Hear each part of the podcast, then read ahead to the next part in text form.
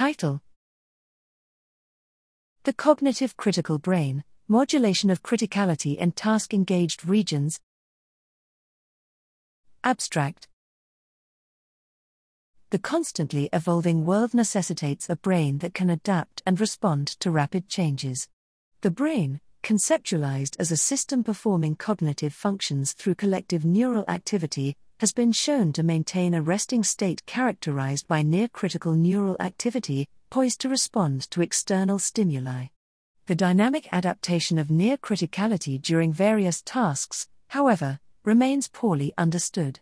In this study, we utilized the prototypical Hamiltonian Ising model to investigate the modulation of near criticality in neural activity at the cortical subsystem level during cognitive tasks.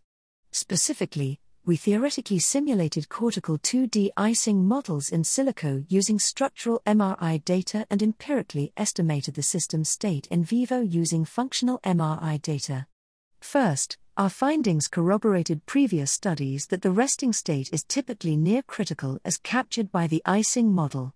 Notably, we found that cortical subsystems changed their criticality levels heterogeneously during a naturalistic movie watching task, where visual and auditory cortical regions were fine tuned closer to criticality.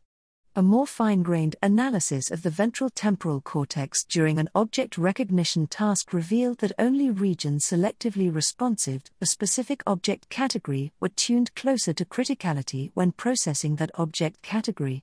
In conclusion, our study supports the cognitive critical brain hypothesis that modulating the criticality of subsystems within the hierarchical modular brain may be a general mechanism for achieving diverse cognitive functions.